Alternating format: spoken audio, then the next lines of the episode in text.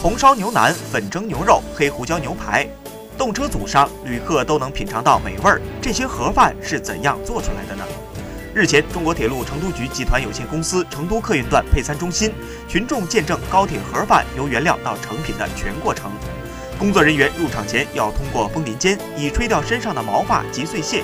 这一西南地区最大的铁路配餐中心占地1.7万平方米，高峰时期平均每天能够生产一万余份高铁配餐。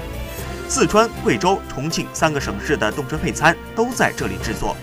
该中心具有完善的食品安全管理体系，每个菜品编制了标准的生产作业指导书，从原料验收、产品加工再到贮存管理，每个环节严格把控，确保餐食安全放心。